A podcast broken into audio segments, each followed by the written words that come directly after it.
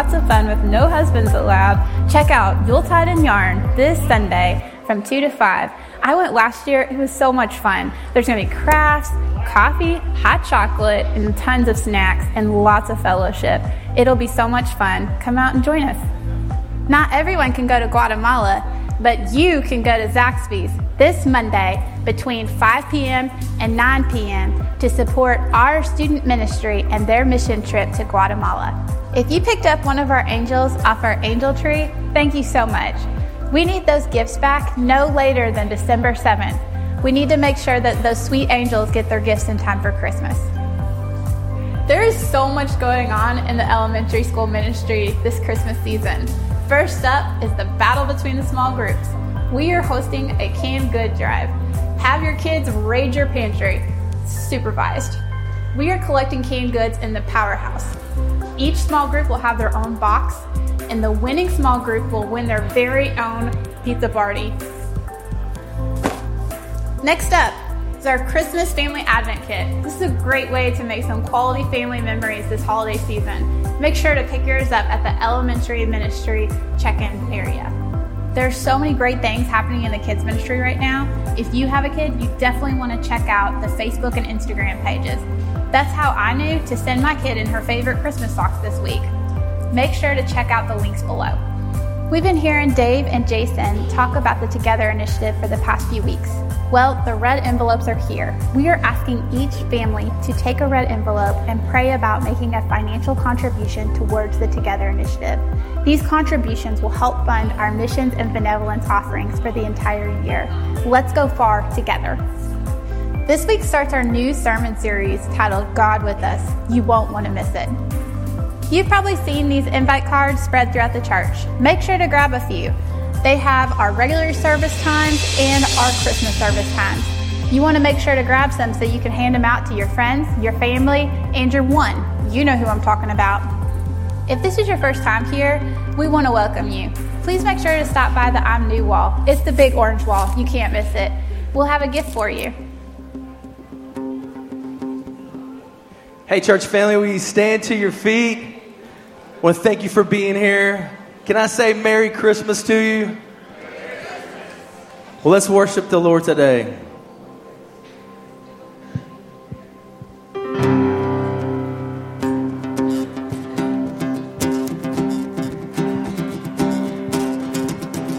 I was buried beneath my sin.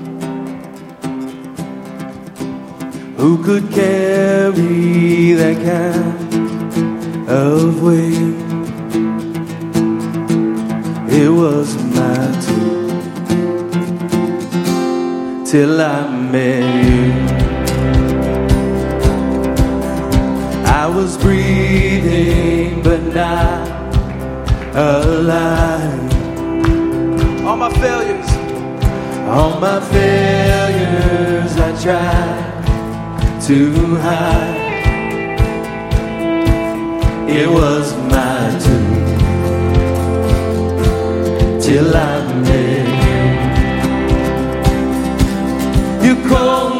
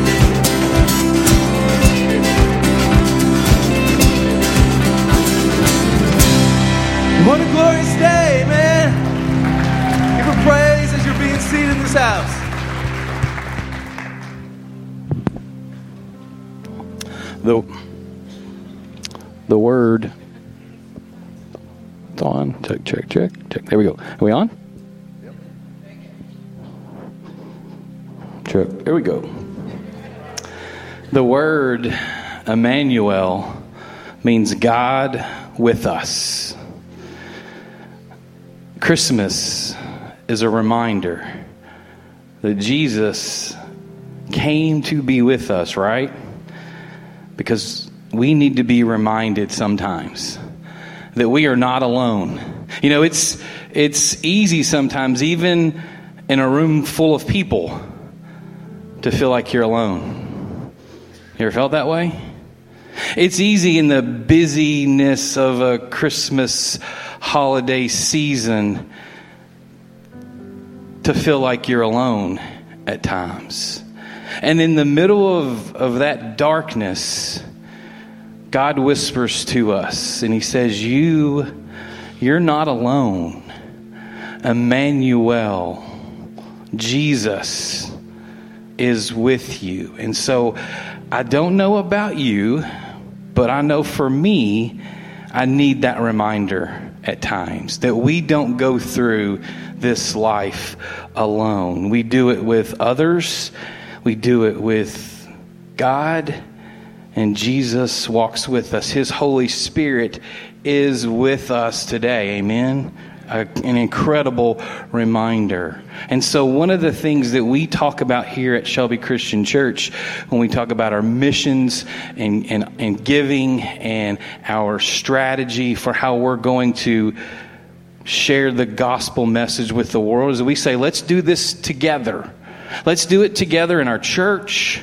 Let's do it together in our community. And let's do it together all around the world. And so when you hear us talk about together, that's what we're talking about how we can partner with people wherever they are to say, hey, let's walk together. Let's remind one another that we don't go through this, we don't journey through this life alone, but we do it with one another. And so in the next couple of moments, um, I'm going to pray. You guys are going to get a chance to have offering or, or have your communion and give your offering. And just a reminder, it was mentioned in the video, but these red envelopes are now available. They're on the sides of the black boxes. And so each Christmas Eve service, we gather a together offering to hopefully fund our missions and benevolence and outreach efforts for the next year, for 2023, right? Um, so that we can hit the ground running together with our mission partners here locally and, and all around the world. And so we'll hope, we hope that over the next couple of weeks you'll be praying about that. You can also, if it's convenient to you, to, to do that together offering online as well. But we want you to be thinking about that and praying about that. We're going to show you a video that just kind of highlights one of the opportunities that we've had this year. And I want to kind of let you know, as this video is being played, you're going to be free to come up, get your communion, like I said, give your offering, and then return to your seat. But what you're going to see in this video, every child that you'll see, because you'll look at this video and go, oh, that's just some kids having fun at a, at a week of camp. Uh, and that's true. But every child that you're going to see in this video is from Ukraine.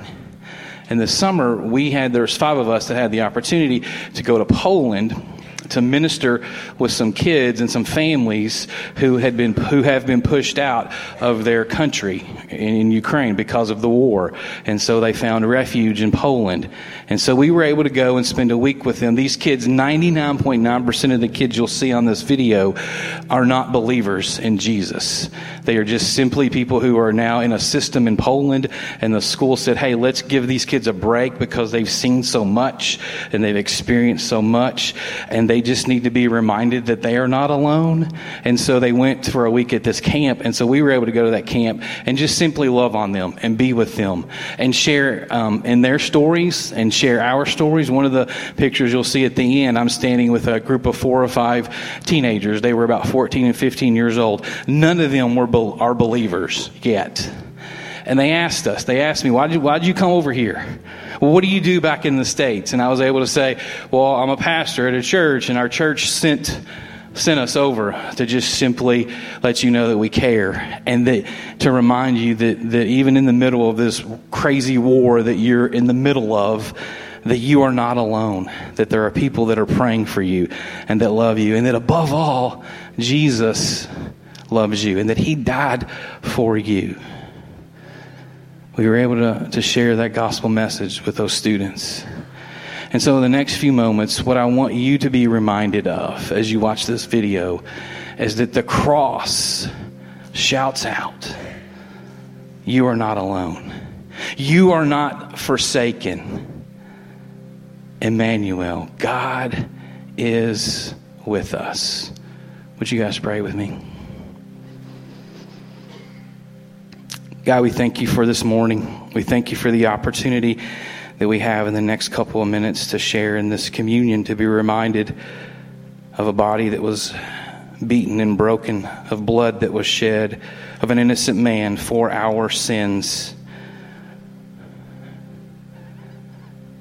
And God, we pause and, and are mindful of, of what you've done through your son Jesus for us. And we just simply say thank you. Thank you for reminding us that you love us that much, that you have not forsaken us. Thank you for a Christmas season that reminds us that in the midst of the darkness, in the midst of the brokenness, in the midst of the sin, you sent your son to break through all of that, to be with us, and to show us how to live. How to live on this earth, but also how to live for eternity. And we only find that through Jesus. Thank you for that reminder this morning. It's in Jesus' name I pray. Amen.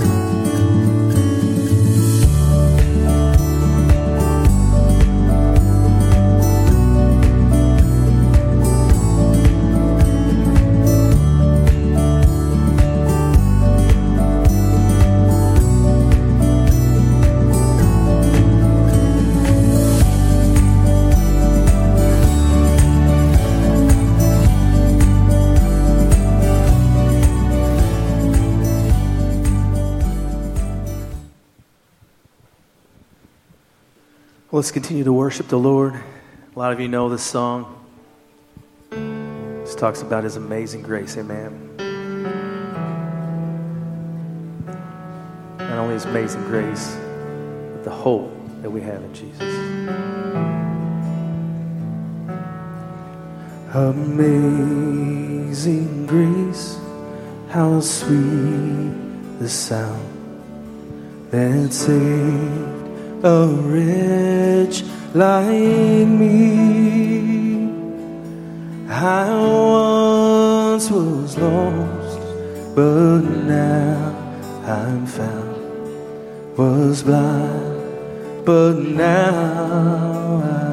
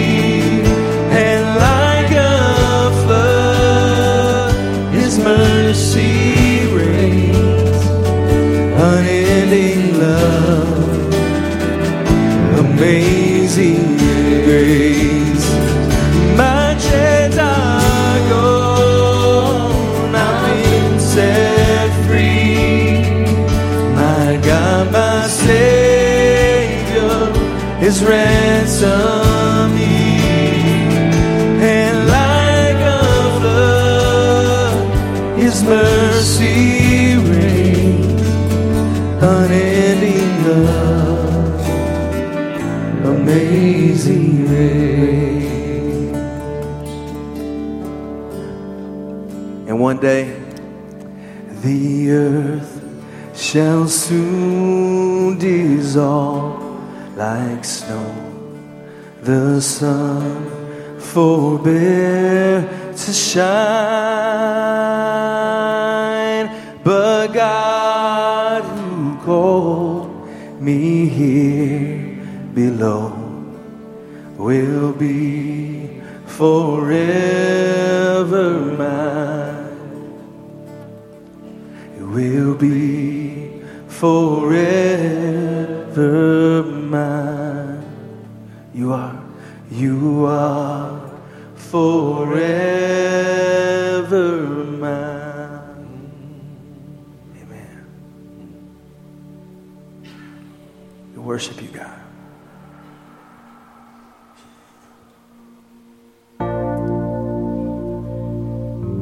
Thank you for the Father that He is. He's always there, He's always willing.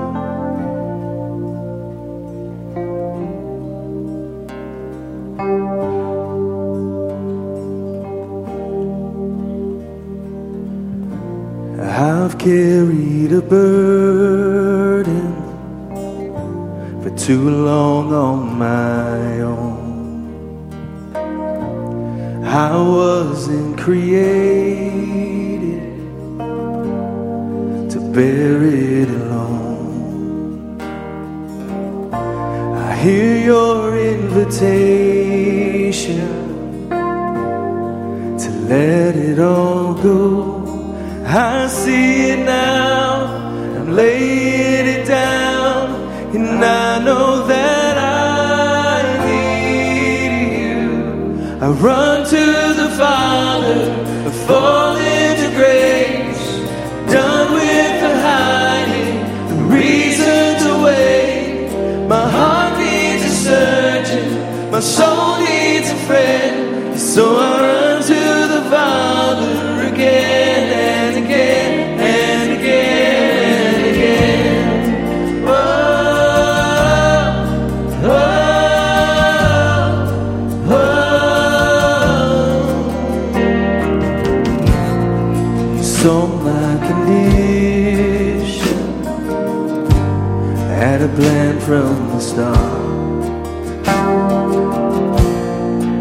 Son for redemption,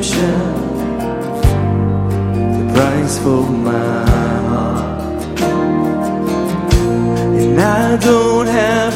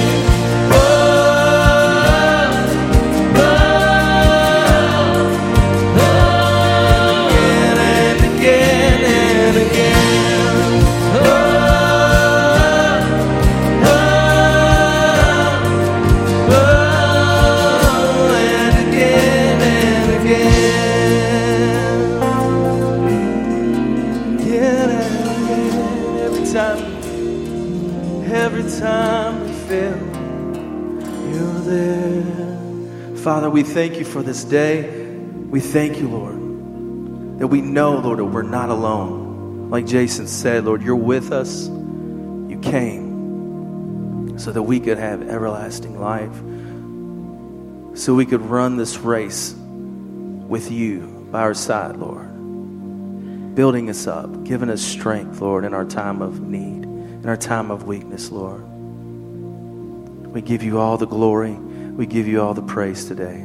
It's in Jesus' name we pray. Everyone said, Amen. You can be seated.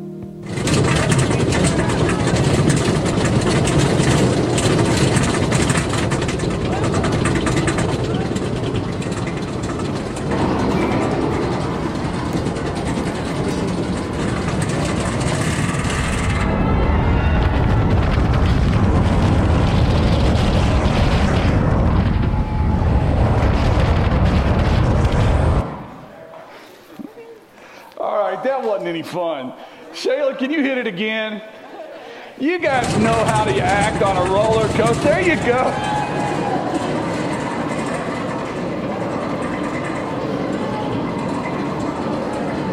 Cash cranking, it needs to be loud.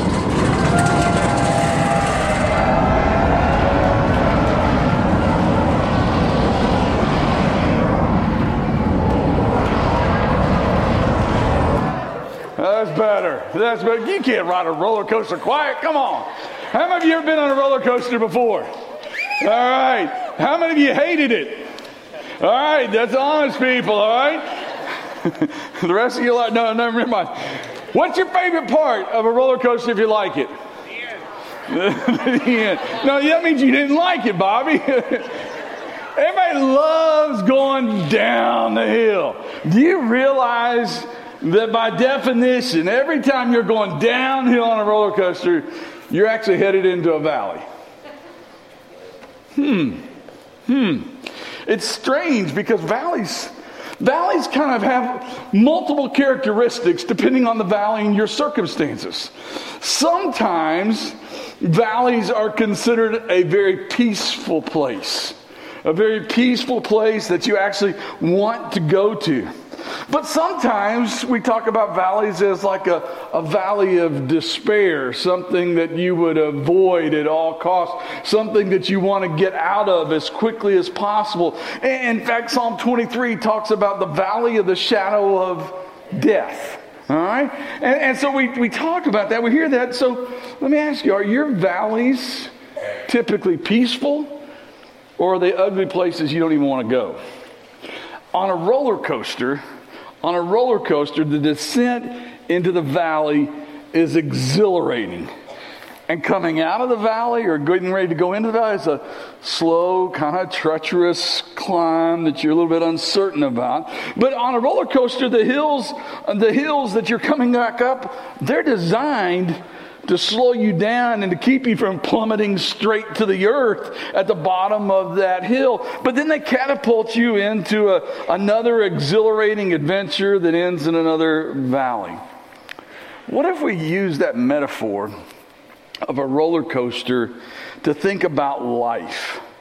Because in life, sometimes the ride is exhilarating, sometimes it's great, but sometimes things don't slow down and we end up in a valley of despair. And the times of despair are most often wrapped in things that we're unsure of, things that are unknown, things that leave us anxious. What we want you to know, and Jason has already introduced to you this morning, is that God is with us. Emmanuel, that's the name. God is with us, and that He's with us in the valleys. And we may enjoy God on the mountaintop, and we, we typically do. When we get to know Him intimately, though, we're in the valley, in the valleys of life, and we're really, really counting on Him. But the good news is, you don't ever have to go through the valley alone. And that's what we want to focus on this Christmas season. We're building this whole next four weeks around that one name that we typically only hear on a regular basis at Christmas time Emmanuel. Emmanuel, God with us. I think it's the greatest part of the Christmas story. In Matthew chapter 1, in verse 23, it says, Look, the virgin will conceive a child and will give birth to a son, and they will call him Emmanuel, which means God is with us. That Jesus, I mean, God in flesh, came and, as the message translation says, moved into the neighborhood for a while. came and lived with us, spent time with us, and because of that, there's hope. Whether you find yourself in a valley or in the wilder or in a wilderness time in your life when you're just kind of out there, or in a storm of life, you can know that God is with us and you are never alone. So that's what we're going to talk about for the next three weeks is the, the valleys and the wildernesses and the storms. And then we'll get to Christmas week and five big services, the regular service on Thursday night, three special services on Christmas Eve, and then one service only on Christmas Day, the 11 o'clock service only. So that's what's coming. But today we want to really dig into this idea of surviving in the valleys of life. How do you, I want to just basically answer three questions today and we'll be done. How do you survive? How do you survive the valleys? Well, before we get there, we got to end up, how do we end up in the valley? How do you end up in the valleys of life? Now, if we're talking about a beautiful, peaceful valley of rest, we may very well plan a trip to that valley like, look at some of these valleys, like Napa Valley, California. Some of you have been there. It's beautiful. It's beautiful.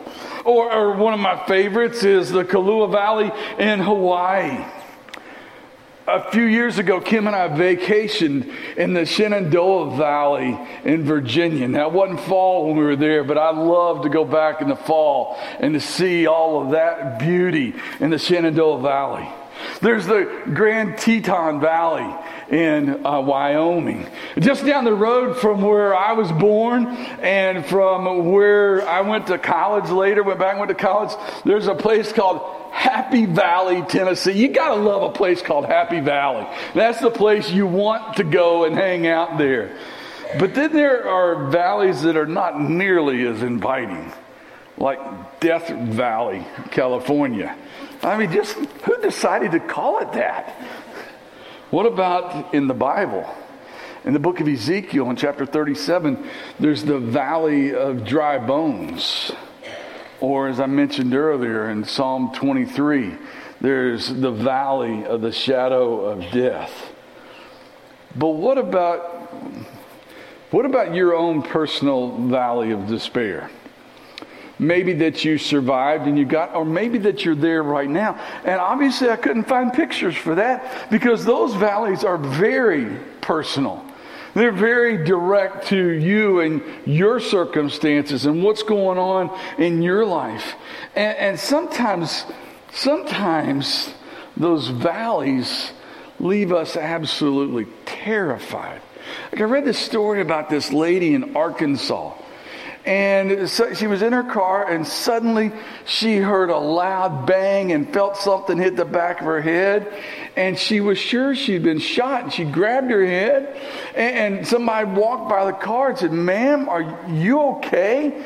And she said, No, I've been shot in the back of the head, and I'm holding my brains in. And he began to investigate and realized that no, you haven't been shot. There was a Pillsbury biscuit can in your back seat and it exploded and you got dough all over the back of your head. Now, but in the moment, can you blame her for what she thought was going on? A loud bang and oh my goodness, my brains are falling out. Suddenly you're in a valley. Sometimes they're completely unfounded and irrational, but many times they're real, aren't they? Many times eh, there's you may be the only one that you feels there, but there, it's real. Have you ever been alone in a house at night and you hear a noise? You hear that noise? And suddenly that you know the right? We all know that feeling right here. Uh, and, you know where's somebody else or where's my friend that i keep in the drawer next to the bed? Whatever. I'm a little bit nervous in this moment right now perhaps you've been watching a scary movie and then suddenly out of the blue you hear a strange noise and when this happens, we're kind of immediately, a lot of times in these valley moments, we're gripped by fear, aren't we? There is that unknown, someone's lurking, something's going on. Most are not quite sure how to react in the valley. And, and we're wondering, how did I get here?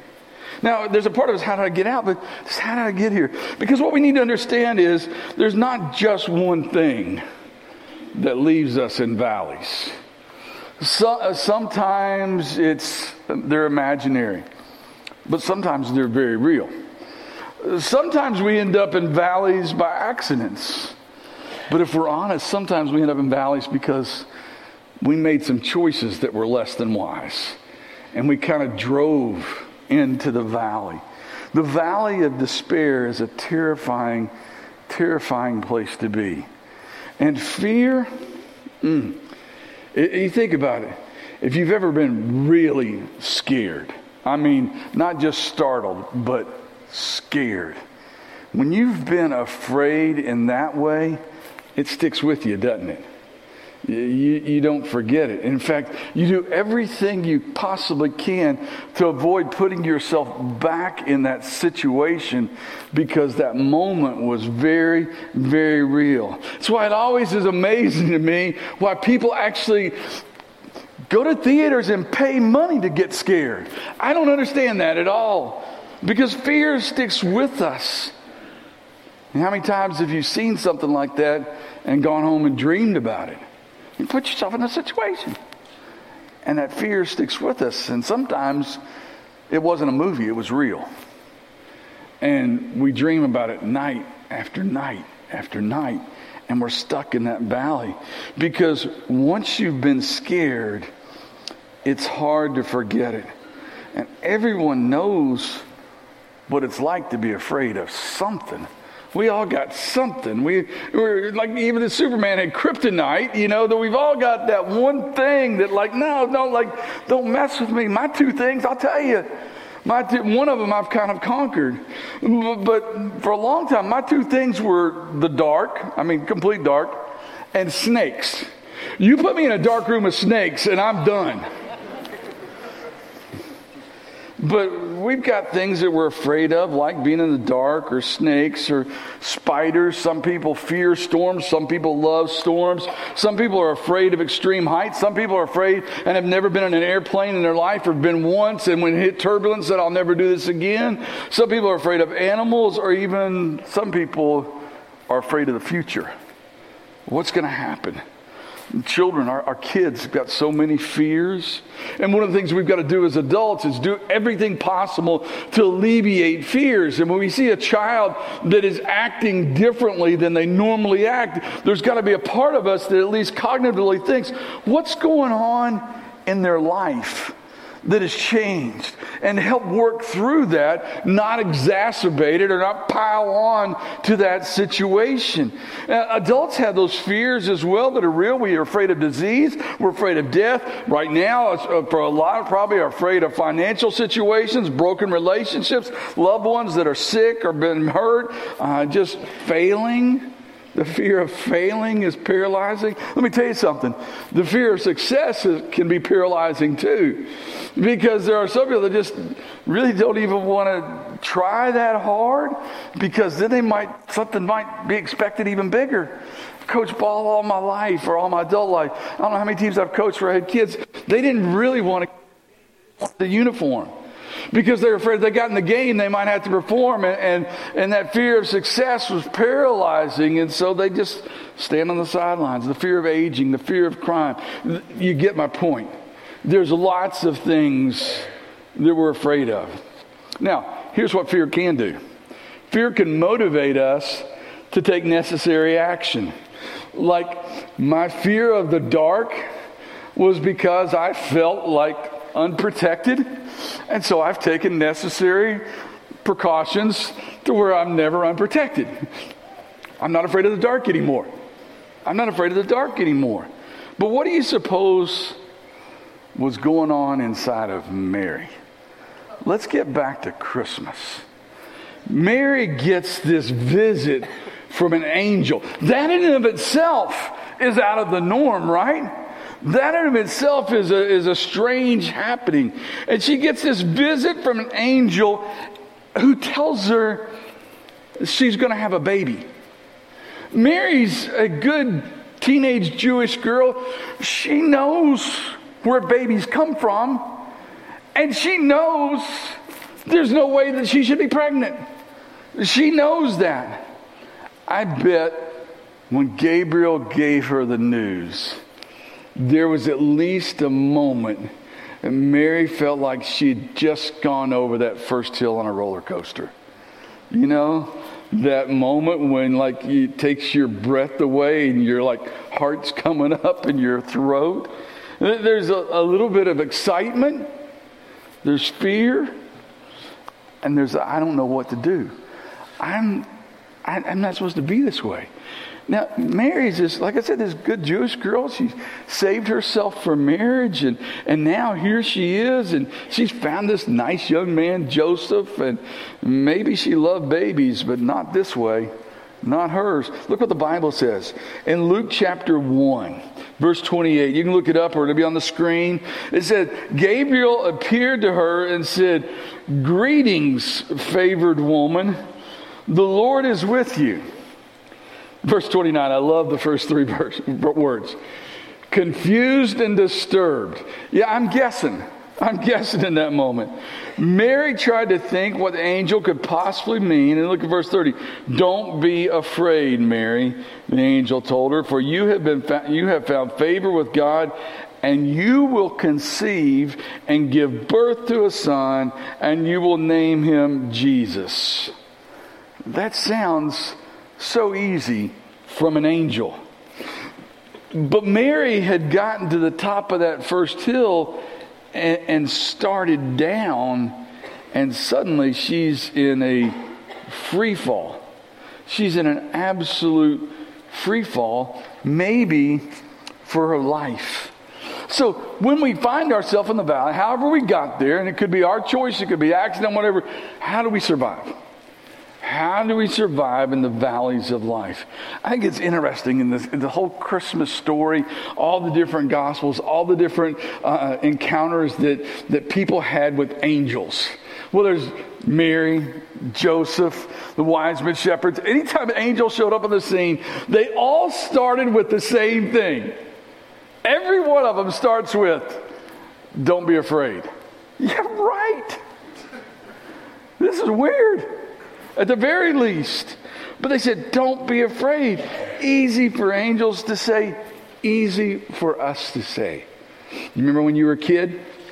You remember when you were a kid and you were scared to death of something, and your mom, your dad, your grandmother, your granddad, your aunt, your uncle, your big brother, your big sister, somebody said, Don't be afraid. And there was that part of you that was like, Yeah, right. That's easy to say it's hard to believe. And so, what Mary's thinking is Gabriel's saying, Look, don't worry about this. It's going to be okay. And Mary has to be thinking, Could God really protect me in this situation? See, here's what Mary would have known also. Mary knew where babies came from. She knew how that happened. She knew that it shouldn't have happened because she hadn't done that. But she also knew that in her town, in her time that she was living, that other young girls who were not married and ended up pregnant had been killed because of it. Because that was kind of the norm of the day. And so there's more fear piled on to the situation. You see, the question is could God really protect me in this? Could God take that situation and make something wonderful of it? Now, for us, 2,000 years later, it's a little easier to read the story because we know the end of the story. You know, we, we've seen the end of it and we know how this turns out.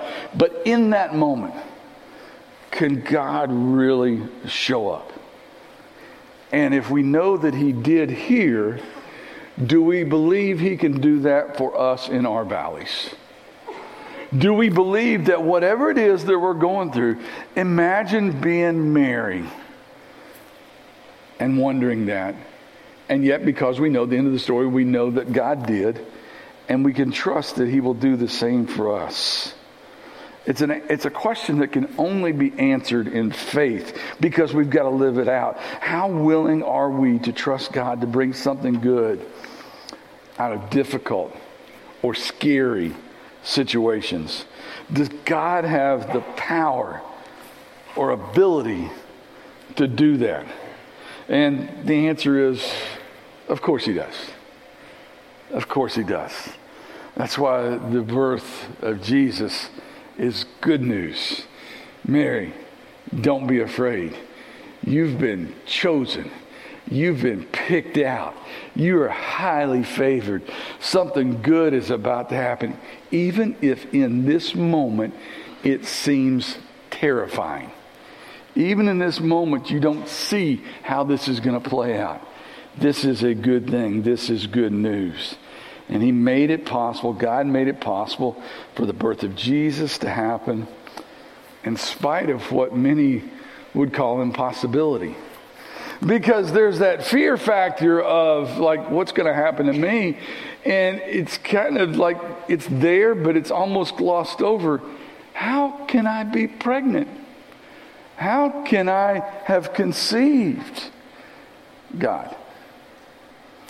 God. And why was that necessary? Because there had to be something on earth that separated Jesus from any other person that's ever walked on the planet. When he took on flesh, he had to be different.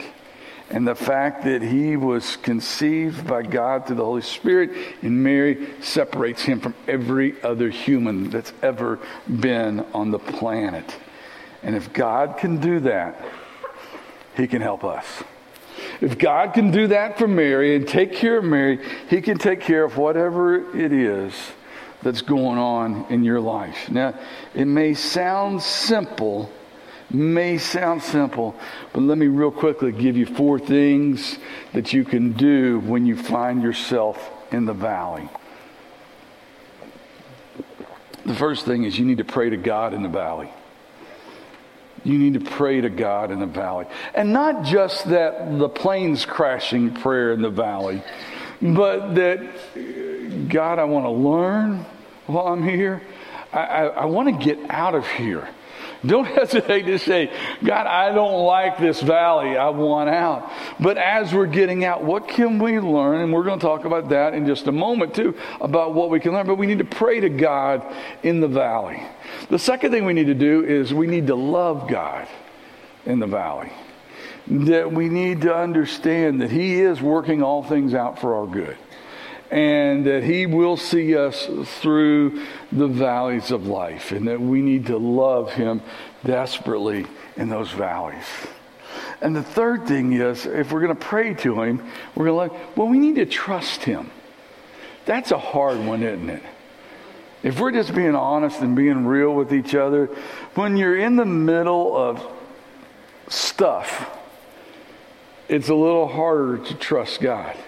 So many of these moments are faith moments, are trust moments, because if you could see exactly, and in fact, whatever it is that you're going through, if God sent you an email ahead of time and said, You're going to go through this thing, and here's how it's going to turn out, and you had it in front of you, a lot of them we'd like, Okay, all right. Problem is, we don't know how it's going to turn out. We just know that God promises that we'll never be alone and that He'll work things out. So we pray to God in the valley. We love God in the valley. We trust God in the valley. And then we walk with God out of the valley. He will walk us out of the valley.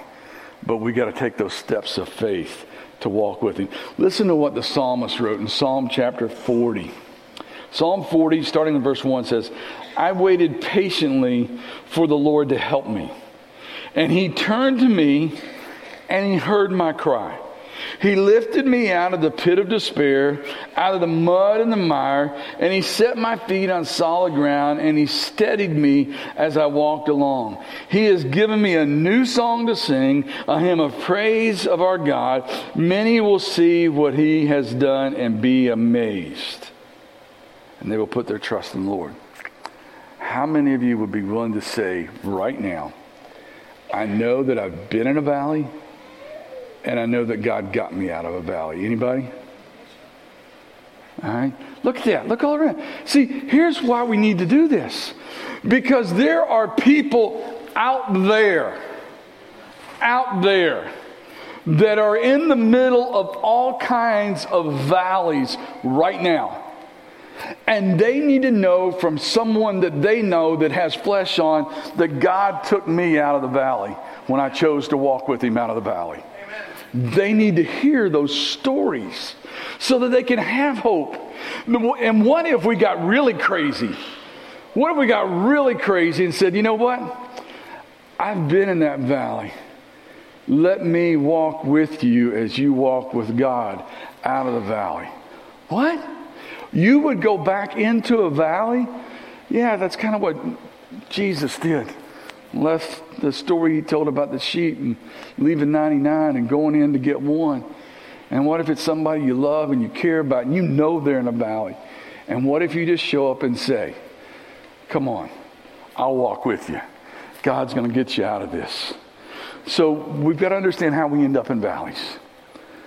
We've got to learn how we can survive in a valley. But even if we survive the valley, all of you that raised your hand and said, Yeah, I've been in a valley and God got me out. What'd you learn? What'd you learn when you're in a valley? Because if you go into a valley and you don't learn anything, you, you could accidentally stumble back into the same valley. Not intentionally going in to get someone, but you just, oops, here I am again. Here I am again. So there have actually been scientific studies done that show a progression into valleys of despair. And it's actually demonstrated or illustrated in a bell curve, but it's an inverted bell curve, all right? And look at the look at the slide on the screen. It starts off on the far left side with the initial shock. What just happened? What just happened? And then there's that moment of, as we start that, that unfortunate descent into the valley, there's that moment of denial. This can't be happening. The shock of what just happened. And then there's that, no, this, this can't be happening. There's no way this could be happening. And then, the, then there's the frustration spot, almost at the bottom of it, there's the frustration. I'll never get out of this. I'll never get out of this and then we kind of make it to the bottom and we didn't absolutely crash. And maybe there's a little bit of light of hope. And so we experiment and we begin to think, well, what if I try this? What if I try this new way? And, then there's the moment of acceptance as we start back up. Okay, okay, I, I didn't crash at the bottom. I'm trying this. Maybe this is just the new normal. And then we get up to the top and it's integrated in our life and we think, I survived. I can move forward. It's going to be okay. That wasn't a whole lot of fun, but I learned something there. I'm going to be okay. And so I'm going to leave you to finish off. And I know some of you guys are taking notes and taking pictures. Wait to the last one, and all five of them be on there at once, okay? I want to give you some things that we can learn of the valleys of life. Here's the first lesson valleys are unavoidable. Valleys are unavoidable. Life happens. Life happens. The second thing is the valleys are unpredictable. Life happens fast, doesn't it? All of a sudden, man, didn't see that coming. Didn't know that was going to happen. What in the world? Here, you know what? Any valley that you have suddenly found yourself in, while it caught you off guard, it didn't catch God off guard. He wasn't shocked, but He's there. You're never alone. So we understand that valleys are unavoidable, valleys are unpredictable, valleys are unprejudiced. Life happens Life happens fast, and life happens to everyone. You know what the Bible says? The Bible says the rain falls on the righteous and the unrighteous. It, it, just because you say, I believe that Jesus is the Christ, the Son of the living God, it doesn't mean that life is going to be perfect and great and wonderful. In fact, people that try to make that, they're just looking for a life insurance policy. All right? It's still tough, but it's knowing that with Jesus with me, I'm never in the valley alone. And this stuff that happens, all through Scripture, it happened to some of the best people in history. And so we just move through it. Now, valleys are unavoidable, they're unpredictable, they're unprejudiced. But here, valleys build endurance. Valleys build endurance. Because guess what? Life is hard.